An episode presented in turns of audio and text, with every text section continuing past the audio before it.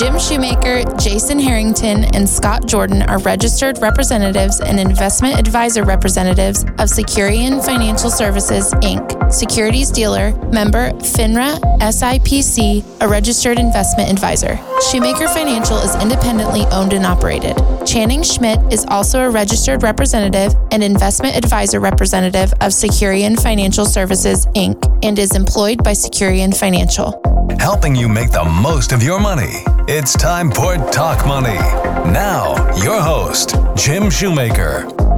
Whether you're a baby boomer or a millennial, it doesn't seem to matter. A common concern is always money.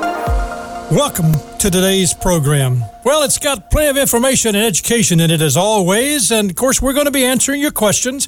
And if you have a question, and you can text us to the question to Jim, J I M, at 901 683 0989 or email me, talkmoney at shoemakerfinancial.com, and we'll get your question on the air. Experience has taught us that successful investing requires discipline and patience. And when emotions run high, as they see it today, boy, we can lose focus. And we see that. And for some people, it's a concern. So you start looking for a better program, a better solution. And that leads us to the questions that we've got today. The first question comes from Dean. He says, My 401k plan is not performing as expected. That's a big word. Do I need to make changes? I hear you say, don't get emotional, but I fully understand Dean's question. Second question's from Sam. He's a retiree or preparing to retire. He says, Inflation seems to be a big problem today, according to Fed Chairman Powell. What do I need to do today as far as my investments to protect myself for the future? My wife and I are both in our 60s. What is your suggestions? Well, we have two experts in the studio. Let me welcome to the program Scott Jordan and Jason Harrington. Good Great morning. to be here, Jim. Yes, Guys, sir. it's good to have you. And I tell you, there's a there's a lot of information when we talk about pitfalls and we talk about timeless tips for managing money. I think it leads right into the question that Dean and Sam have asked us. And you know, I guess I want to kind of set the stage when we're answering somebody's question and, and, Dean or Sam's question, I want them to understand and everybody listening, there's five things that we really need to know to give investment advice. And so you might want to write these things down. Age is number one. And of course, we do have that from Sam, and we kind of suspect that Dean's a little bit younger. Time, what's your time horizon? What's your risk tolerance? That's number three. Number four, what's your tax bracket? And five, which is the most important thing that we talk about, is what is your true objective? So, Scott, let's lean in with you. First of all, the question from Dean My 401k plan is not performing as expected. It's down a lot. Do I need to make changes? I hear you say, don't get emotional, but. Well, this is a question that we're getting a lot, and you tend to get these kind of questions a lot during these volatile times. Is you know the market's down, people are looking at their 401k statements, their balances are down significantly, and they start to think that maybe they're doing something wrong, that something they're doing is is not correct. Um, you know, I, I, think that what I would advise anybody that's having those thoughts is, you know, you go back to you go back to the reasons that I see investors fail a lot. Is you know, one, their expectations are not realistic.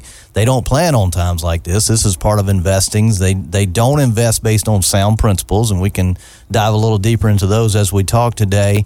And, and then the final is they they don't have their investment strategy tethered to a well crafted financial plan. And and I would say to the caller who has this question is I would hope that that investment strategy is tethered to a plan. We're invested in a way that's that's that's reasonable that can give us the type of returns that we need to hit our goals. That that thing you said last while ago was the objective. What are we trying to accomplish? Are we invested in a way that that can uh, give us the returns we need to hit those goals?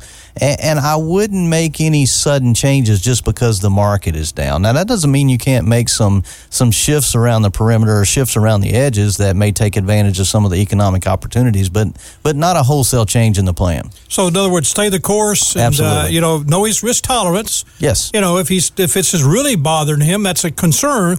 But he sh- we should think about that when you start. And he says it's a 401k plan, mm-hmm. which tells me it's got a long horizon, right? And that's to his advantage. Absolutely. All Absolutely. right, that's good. So, hope you got your question answered, Dean. Now, here's Sam's question, and, and Jason, I'm going to go to you. This one, he says, inflation seems to be the big problem today, according to the Fed Chairman Powell. What do I need to do with my investments to protect myself for the future? That's a loaded question. That's right. Yeah, it is. But my wife and I are both in our 60s. So what are you thinking? Well, I think that that is a question that whereas it may be on a lot of people's mind today because of the inflation news. I think so. Knowing that or the fear that the rise in cost of goods over time is going to put pressure on your retirement money has been around forever. I mean, everybody kind of worries about that. Uh, we were talking about this a little earlier, and I think one of the things that you can do as you start to approach those retirement years is take a look at your Social Security statement. Are you going to get Social Security? Uh, what's that going to look like for you?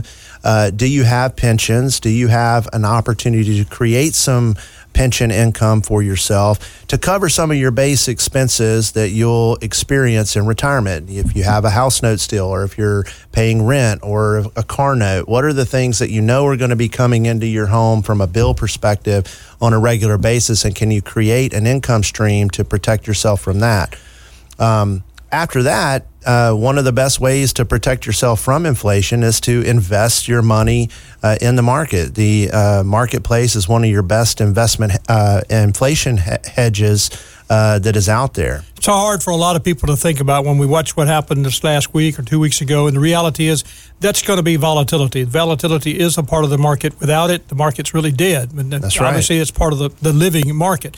I, I guess my question and I, I, think about what Sam's asking the 60s. He says we're in the 60s. And I know, Scott, you can lead on this because we just talked to someone about this yesterday. Right. The idea that, you know, their their life mortality Is tables are telling long. them they're going to live to be 90. So you have to plan 87, 88, 90. And I think that's an important thing to bring up because there's, there's you tend to get into a mentality, a mentality that I'm, I'm approaching retirement and that's the end point, Right. right? It's like I'm going to hit, you know, whether it's 65, whatever the age is, you're you're planning to stop working, and that's it. That's all I really have to worry about. But you know, in this day and age, we have to plan for 25, 30 years in retirement. That's a long time horizon. And when you think about inflation and the rising cost of goods, really, like Jason just pointed out, one of the best hedges to protect your money or to protect your purchasing power is to invest that money in assets that have a history of outperforming inflation, be it equities, bonds, and maybe even some commodities. In Right. And you just have to make that a part of your investment horizon. Well, guys, you, you answered the question. Yes, I, Jason. I heard a brilliant man say this uh, earlier. A very brilliant person said that a lot of times people in this uh, in this market, when you see the down market, they think about leaning toward protecting principal, and really what they should think about is protecting their purchasing power. yeah, that's exactly right.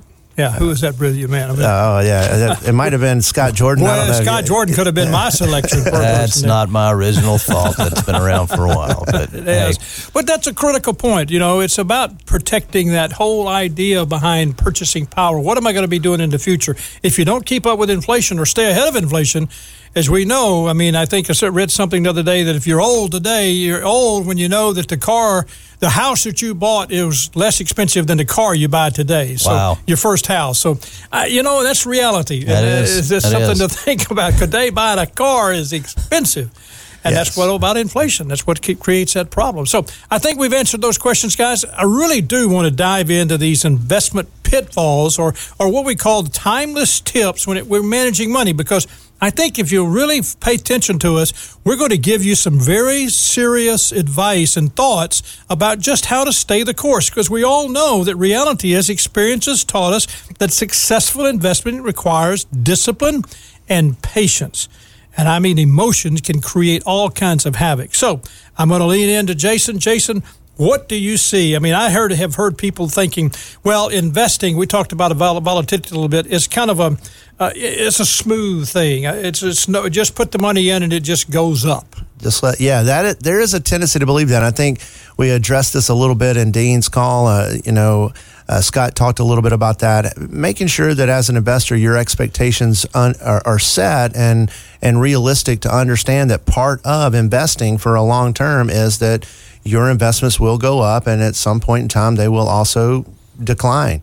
Um, you know, there's a, a statistic out there that says uh, that showed like what we experienced in COVID um, when the market dropped from March to February, 37%.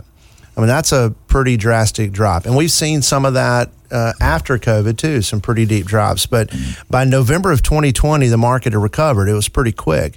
Um, a lot of people make rash you know decisions when the market goes down. Now, when the market does go down, it doesn't mean there's nothing you can't do. Um, you know, you can rebalance your portfolio.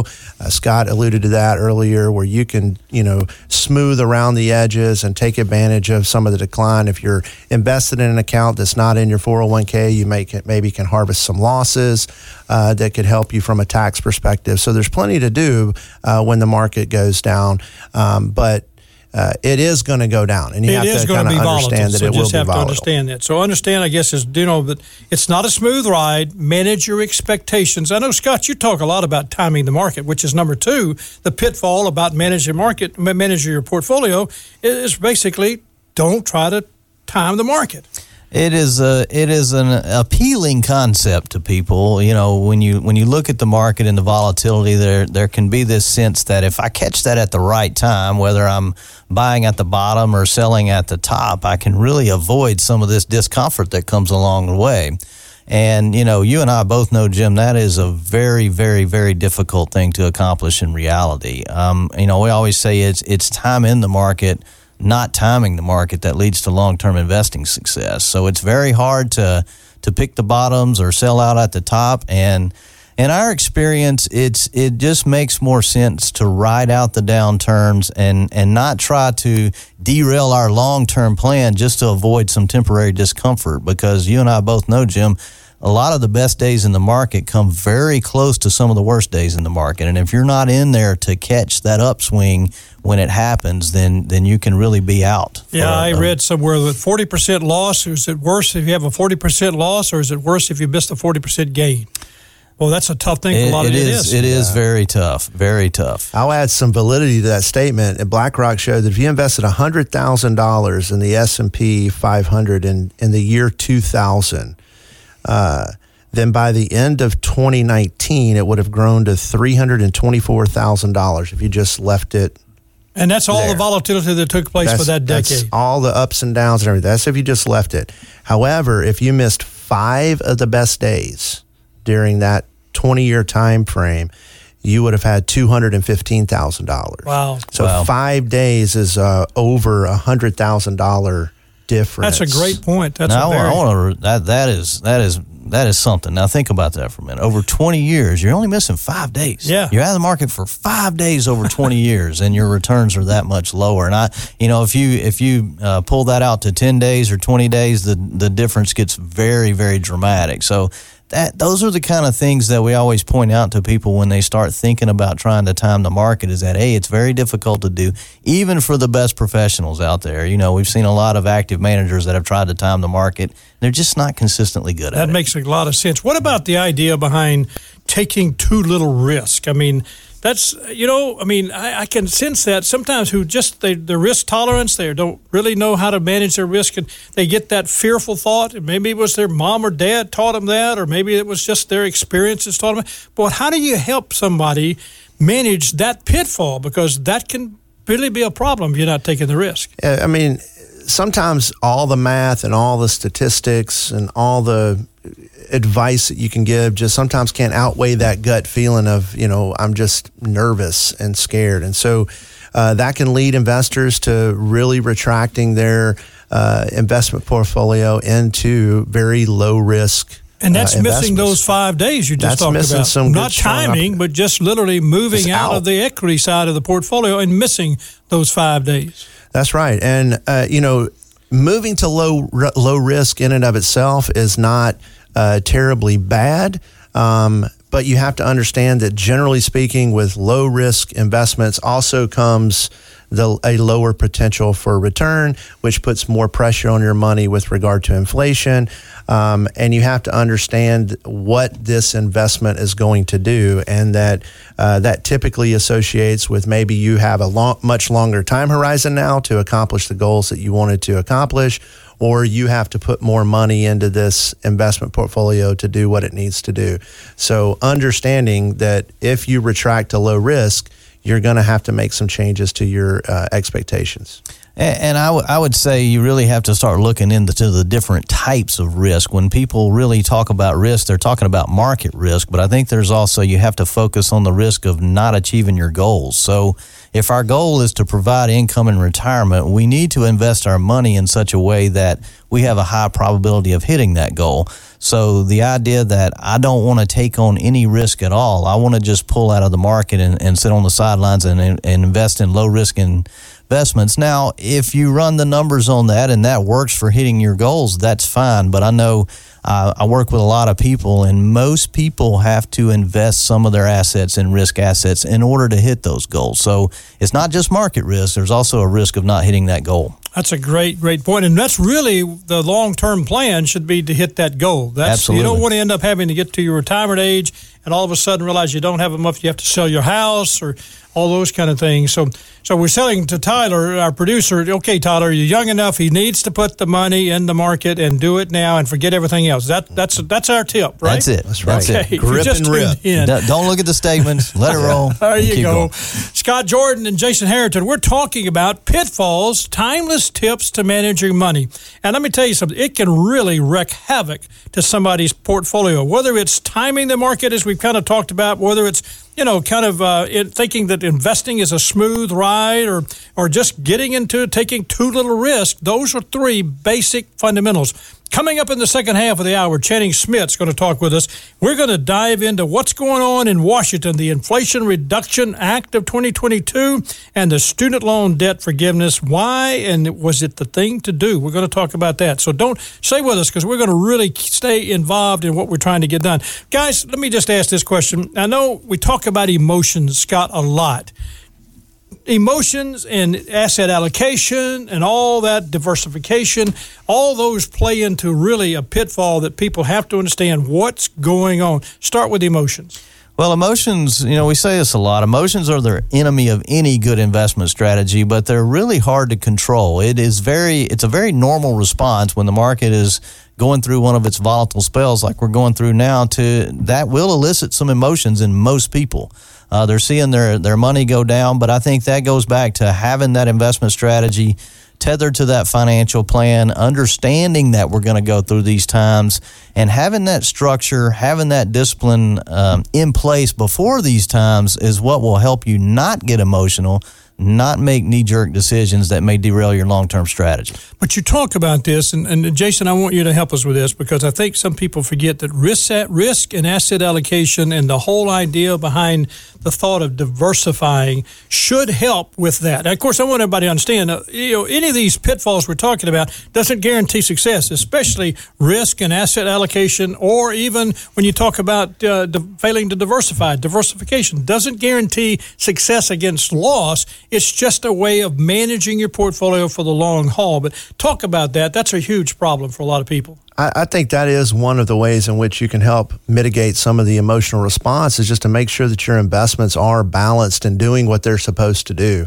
Uh, there are parts of your investment program that when certain market conditions exist, they should go up and the other part should go down. And that will flip when the market conditions change and making sure that you have that risk uh, and that asset allocation appropriately designated across your your portfolio can help mitigate some of the emotional response. I think Scott had a great point too. I mean, it, it, many people try to do this on their own, and um, you know, I want to encourage them to talk to a, a, a financial professional about this because a lot of times when we're dealing with our clients, we're talking about what the market is likely to do over time, not from a prediction of we think it's going to go up or down, but from a prediction that we think it's going to go up and down um, and we're able to talk to them about how are we going to react what are we doing today that's positioning your investments to react and respond in an appropriate manner when the market's going up and when it's going down. So those don't have to be surprises when they uh, when they occur you know, I think it's critical because when you think about what you're going through, these pitfalls or those things, these are real to people all the time. So as we think about it, believing investing is a smooth ride, that's a concern. Don't think that way. It is going to be volatile. Manage your expectations. Don't time the market. You gave us some great insight to that. And, and we talked, I mean, I think the key is we've covered some things that are important. We got some other things to cover, but you talked about risk and asset allocation, taking too little risk. That is such a problem for a lot of people. And of course, making those emotional investments and, and going through that emotional thought process. And that can be such a concern. So here's what we've done for you. We have a copy, a PDF that I'm that that's, we're talking about here. It's called Nine Investment Pitfalls. So just simply go to Shoemaker Financial Facebook page, search for the document. It's in our post, and it's free, absolutely free. Nine investment pitfalls. Want you to have it. Want you to be able to look at it. It's so so important. When we come back, we're going to talk about impact of a, in, from taxes, guys You got to think about that. Stay with us. Coming up later is uh, Channing Schmidt, who's going to talk about what's going on in Washington. I'm Jim Shoemaker. This is Talk Money. Neither diversification nor asset allocation guarantee against loss. They are methods used to manage risk. This material represents an assessment of the market environment at a specific point in time and is not intended to be a forecast of future events or a guarantee of future results. This information is not investment advice or a recommendation. Past performance is no guarantee of future results. Investments will fluctuate and when redeemed may be worth more or less than when originally invested. The S&P 500 is an unmanaged index of 500 large cap stocks. Investors cannot invest in an index. Helping you make the most of your money. Talk Money with Jim Shoemaker on News Talk 989.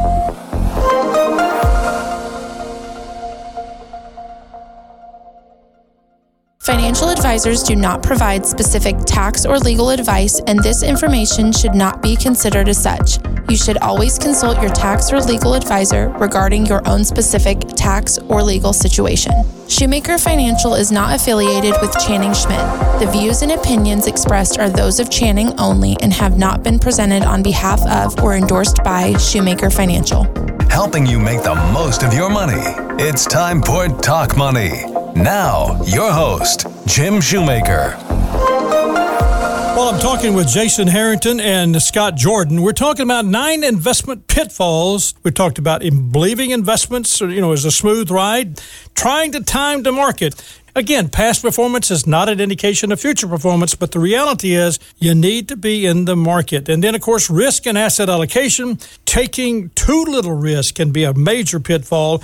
Managing your emotions. Oh, my goodness. If we could just stop listening to the news, take a pill, motion pill, whatever that would be, just to stop managing that. But failing to diversify is also a big, big pitfall. And then focusing more on returns than managing risk, something that we don't even think we're doing, but it creeps in. Now, Scott, I want to lean in. Ignoring the impact of taxes. That's a big problem.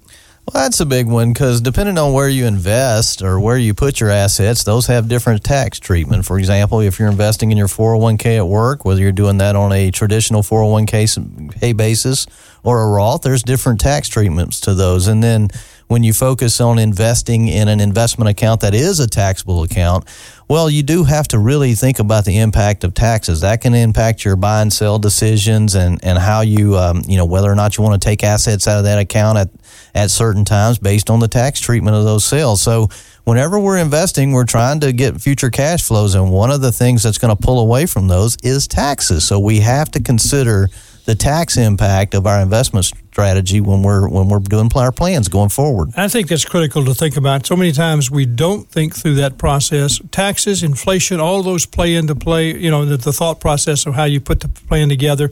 Let me talk very quickly because I know number nine is critical, and I think it's critical from a standpoint of we see what it does for the client when we're talking to them. Number nine, Jason. Yeah, that's a that's avoiding professional advice. I think one of the reasons that most people will be hesitant to talk to a financial advisor may be one of two reasons. One, they are a little concerned at what is what would it cost to talk to somebody. Um, and I, I don't discount that. That's an important thing to consider when you're dealing with your uh, investment uh, program is to see what it costs. But many times, as we just saw, it could cost a lot more uh, not having professional advice than if you uh, did have professional advice. And um, a lot of people just, uh, there's so much information out there. Uh, you do a quick Google search on investment, you'll come up with a billion hits in 0.3 seconds.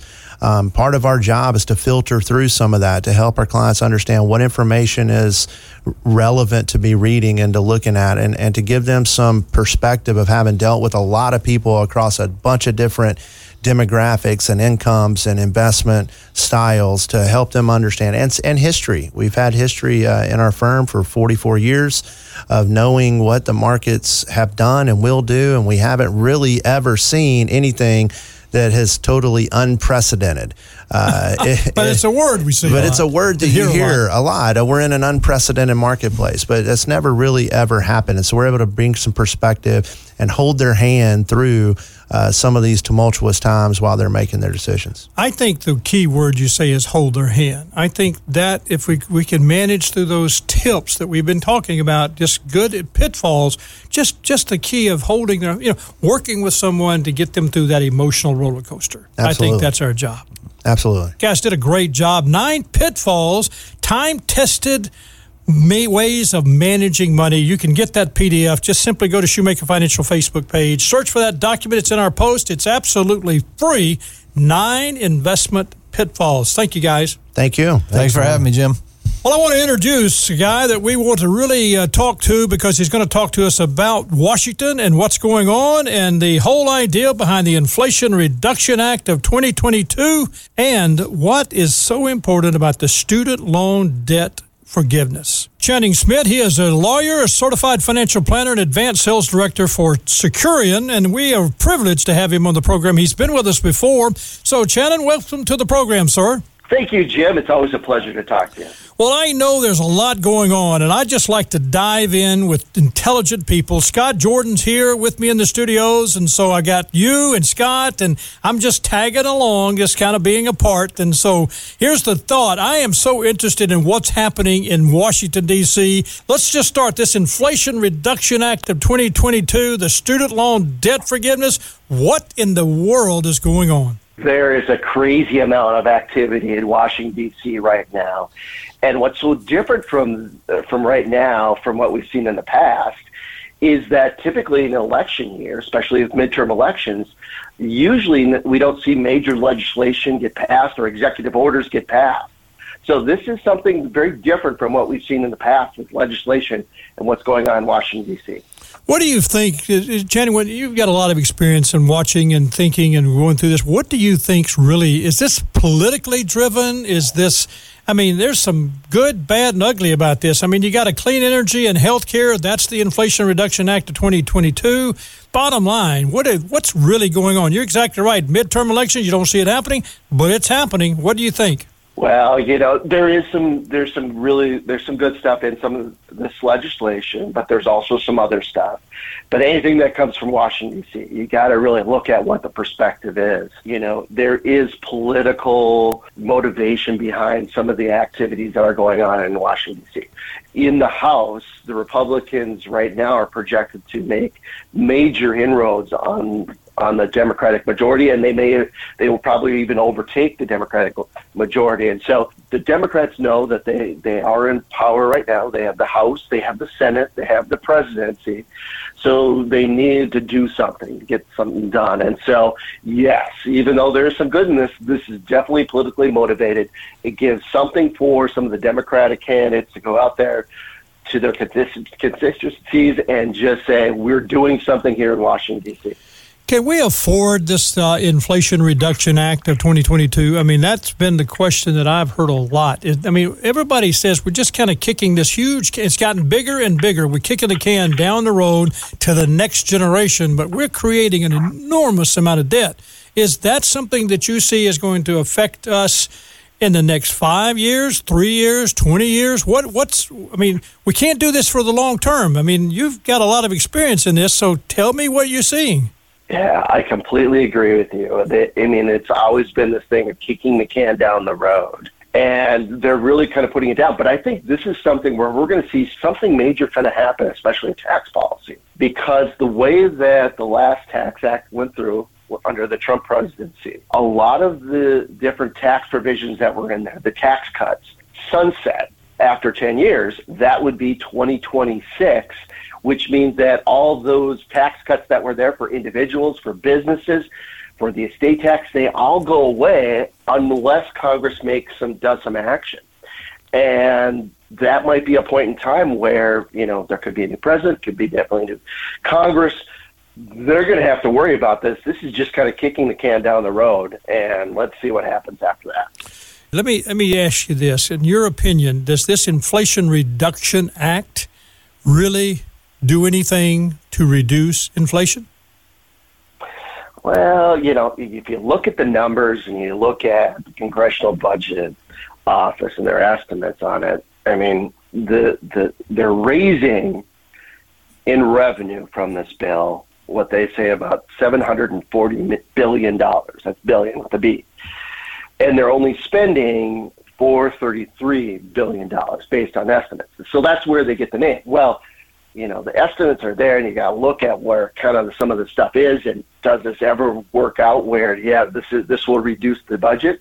Because the other thing that goes along with this is even if there is a savings with the um, inflation reduction act with that student loan debt uh, forgiveness that's going to cost the taxpayers even more. So even if they did kind of look like they're kind of taking down the but the the deficit this forgiveness might be even adding to it and probably go over and above what this act would have done.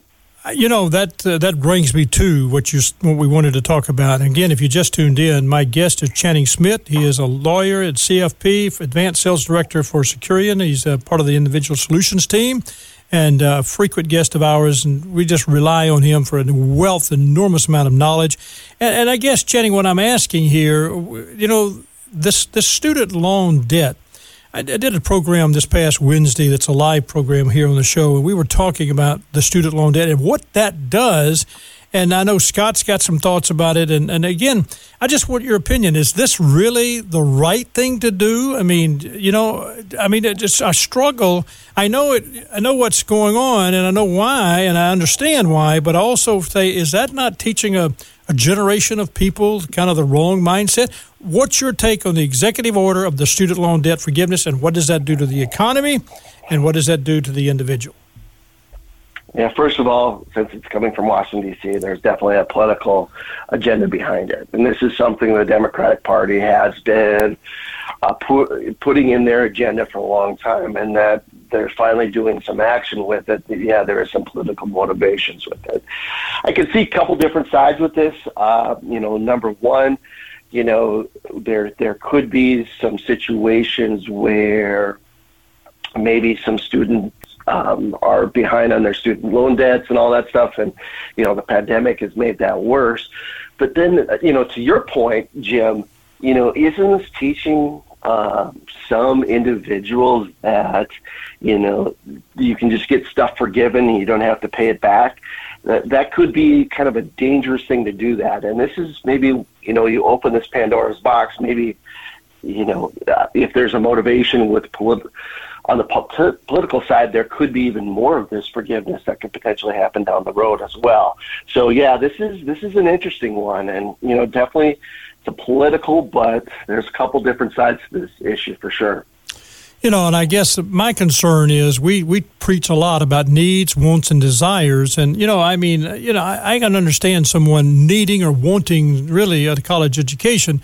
But I, I always feel like that sometimes when you, when it's kind of a debt, and I and I know or believe that I'm going to have my debt forgiven or a portion of my debt forgiven, it always kind of leads me to do some things maybe uh, inappropriately that I, you know, I think that I see that. I'm not trying to be critical. I'm just trying to be reality is that we're going to have to pay it at some point in time. And I, I just, I feel like somewhere out here, taxpayers are going to pay it, the individuals are going to pay it, the, what happens to the economy. It's one of those situations that I wish I had a better answer. Uh, I'm glad I'm not in their chair trying to figure this out because I can see the political side and I can see the need, but also see the consequences. And that's what concerns me is the consequences ultimately from that standpoint.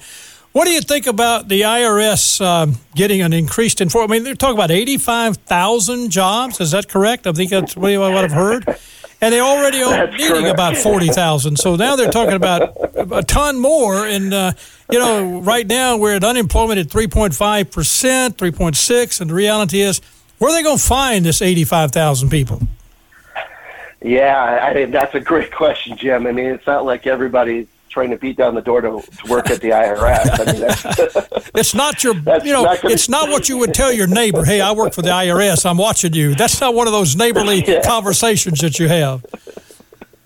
Exactly. So, you know, number one, they're going to have to find people, you know, for those positions. That's a lot of hiring that has to go on. Um, so, yeah, this is the, probably the the one provision within the um, Inflation Reduction Act that, that has me concerned. And you know, the number that keeps coming up, and I've heard um, Yellen talk about this as well, is this is not going to affect kind of the uh, middle class or the lower um, income tax brackets. Instead, what they're going to do, and they always do this, Jim, is they focus on the high net worth, the wealthy people, thinking they're getting away with with a lot on on their income taxes or their estate taxes, and so they're going to really focus their all these new hires, and it's going to take them a while to get this hired. So it's not going to happen overnight. This is we're talking three five years before they get everybody hired, but they're going to focus right on those high net worth individuals.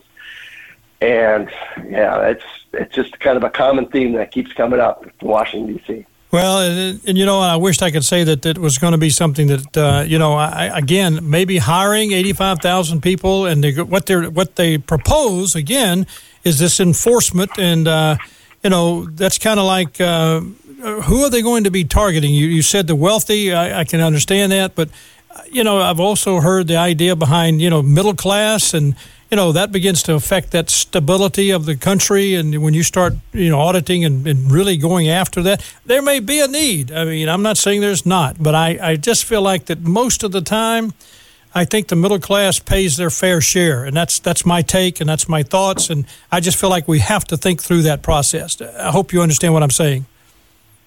Mm-hmm. I definitely do, Jim. Okay. All right. I want to ask you one last question. The midterm elections. Now, you kind of predicted for us the idea behind the thought process of, you know, maybe the Republicans will take over. I've actually heard that you know, where at the beginning of the year it was going to be a slam dunk. Now it's going to be a close call. I heard that, you know, at the beginning of the year, the Senate would probably be a photo finish, but the Republicans would probably get that. Now I hear no chance. So, what you're seeing, what are you hearing? Yeah, what I'm seeing with this, and this is really interesting. If you follow politics and kind of watch what happens with different elections. This one will be definitely fascinating to watch. You're right, Jim. Um, the Republicans definitely started uh, with a very large lead. Um, the, the mood of the nation was definitely, you know, uh, with all the economic struggles that people were going on with inflation, with fuel prices, this was really fueling um, the Republican Party and and the growth that they're seeing there. Then there's been a couple different things that have happened, and you know these passed these the executive order and the act kind of will help Democrats a little bit as well. But there's kind of this movement. If you see the newest generic polls where where Republicans were way up, it's getting a little bit closer. So this will be really fascinating to watch. Uh, I think the House, if I was going to make a prediction, and I'm always wrong with predictions, so you can just take it as bad as it is. I, I would see the the um, the House would go to Republicans with a slight majority, um, maybe 10 votes. Let's talk about that. The Senate, that's going to be a photo finish. Um, some of the polling that I took a look at last night seems to show that there's a there's the potential that the Democrats would control uh, keep the control of the Senate, but it would be by a very small mar- margin. And if you think about that small margin and Senator Manchin and Senator Sinema, I mean that's really kind of a toss up there too. So it will be fascinating to watch. Um, so I think the Republicans will take the House. Democrats may keep the Senate, but all those majorities will be very, very small. And that just means that now we have a mixed government. And unless there's negotiations and people start working together, we're going to see kind of probably some uh, place where the government won't get a lot of stuff done. Yeah, just the gridlock. Years, so. Yeah, you talk about grid. Of course, the market happens to like a gridlock, but but that's really kind of like we're not getting things done that we need to get done. That's the problem you're talking about. Correct. Yep. Yep, exactly. Well, so let's see what happens. I'll call you back in November, partner. I appreciate you so much, Jenny. It's always good to talk to with you. It's uh, it's just a pleasure, and you do a great job. Channing Schmidt, he is a lawyer and a certified financial planner, advanced sales director of an individual solutions team at Securian. So much appreciate you being on the air with us. You always do a wonderful job for us. Have a wonderful day, my friend. Thanks, Jim. Have a wonderful day, and everybody out there, have a wonderful Labor Day. Amen. Thank you, sir. All right. Scott, what do you what do you hear? I mean, you know, Channing has got such a wealth of knowledge. He really kind of gives us a big overview and a thought process. But you know, at the same time, it's hard to predict what we're talking about because we've watched things change since January, we since May. It's kind of like a day to day, as he even said. I went in and looked online last night at the you know the nonpartisan polls, and you know it's edging. And we talked to Greg Valliere. He's in Washington, the analyst that we talked to. He's changed. And so, what do you think? Well, I, you know, I think if you'd have asked me back in January, it was pretty clear, pretty right? Clear. It looked like it looked like the Republicans were definitely going to take the House for sure, and possibly even the Senate. And I do think that seems to that enthusiasm has waned a little bit, if you will. But I kind of I kind of land where Channing does. I do feel like the Republicans should still take control of the House and and the the Senate. Yeah who knows, man? Who knows? That is, that's going to be a photo finish. finish for sure. All right, let's take that. And we talked about earlier the pitfalls, the timeless tips for managing money. So with that, what he's told us, we've talked about believing, you know, that investments are a smooth ride. We said, okay, that's a pitfall. Don't think that. We talked about timing the market. It cost you, you know, five days would cost you as much as in that particular scenario that Jason gave us. That you know, talked about $100,000. Risk and asset allocation, taking too little risk was a big pitfall. So when we go through these things, emotionals and diversification and all those things we go through, in reality, when we see a gridlock like this, as I kind of mentioned when Channing was talking, the market seems to like that. It, it, historically, that has that has been good for the market. Um, you know, I, I would just say, if I had to give anything, any word of advice to investors, keep your politics out of your investing because at the end of the day, you know, when you think about can you repeat 30, that? Can you repeat keep that? Keep your politics out of investing. When you think about a thirty-year investment horizon, you're going to go through a lot of different political regimes. There's going to be all kind of acts that come up, whether it's the Inflation Reduction Act, which is a clever piece of marketing, by the way. That was uh, that's a good name to call that act. I'm not sure if it'll live up to its reputation. We shall see. But I think you know, knowing that over that time horizon, you're going to see a lot of things come and go, and then you throw geopolitics in there and, and the world and there's just a lot of uncertainty out there. So it's it's sticking to those principles like we were talking about earlier in the show and not getting caught up in the emotions and the politics and the news. And this is going to heat up going into November. Oh, this is a big get, race. You're talking so, about, you think it's tough now? You wait for the next right. 60 days. It's just going to go out the roof. And that's what I'm trying to say is manage those emotions, turn off the news, don't get caught up in it. And we don't expect, you know, look at the history. September doesn't always give us a great month. So don't lose perspective. Think about that from standpoint. We shared some things about to you earlier today about giving investment advice. We want to make sure that these five things you leave with this. Think about it. Know your we, we in order for us to help, we have to know your age. You have to know your time horizon. We have to know your risk tolerance, your tax bracket, but most important, we have to know your objective. And I think, Scott, you and Jason did a wonderful job walking through the timeless tips and how to manage the, the money through all this stuff and just, just avoid some of these things. And I want to remind you if you want a copy of that PDF, just simply go to Shoemaker Financial Facebook page, Nine Investment Pitfalls Search for the document. It's in our post. It's absolutely free. It's well done, easy to read. Just do that. Go to Shoemaker Financial Facebook page, search for the document, Nine Investment Pitfalls. It's absolutely free.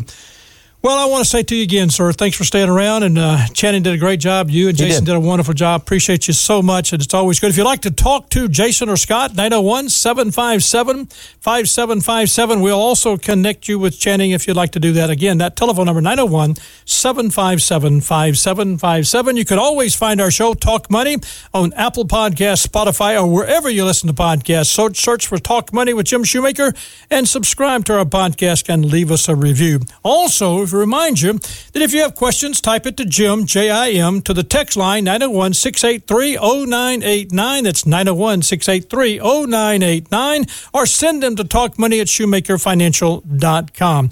Just remind you, don't forget nine investment pitfalls. Search the Shoemaker Financial Facebook page. It's absolutely free. Next week, Kevin Westbrook, Rob Clement, and Daniel Irwin from the Better Business Bureau will be with us. We're going to talk about elder financial abuse and strategic ideas about the great resignation and what to do.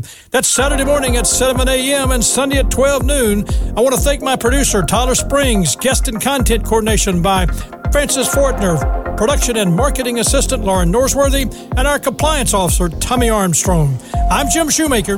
This is Talk Money. Jim Shoemaker, Jason Harrington, and Scott Jordan are registered representatives and investment advisor representatives of Securian Financial Services, Inc., securities dealer, member FINRA SIPC, a registered investment advisor. Shoemaker Financial is independently owned and operated. Channing Schmidt is also a registered representative and investment advisor representative of Securian Financial Services, Inc., and is employed by Securian Financial helping you make the most of your money. This has been Talk Money with Jim Shoemaker on News Talk 989.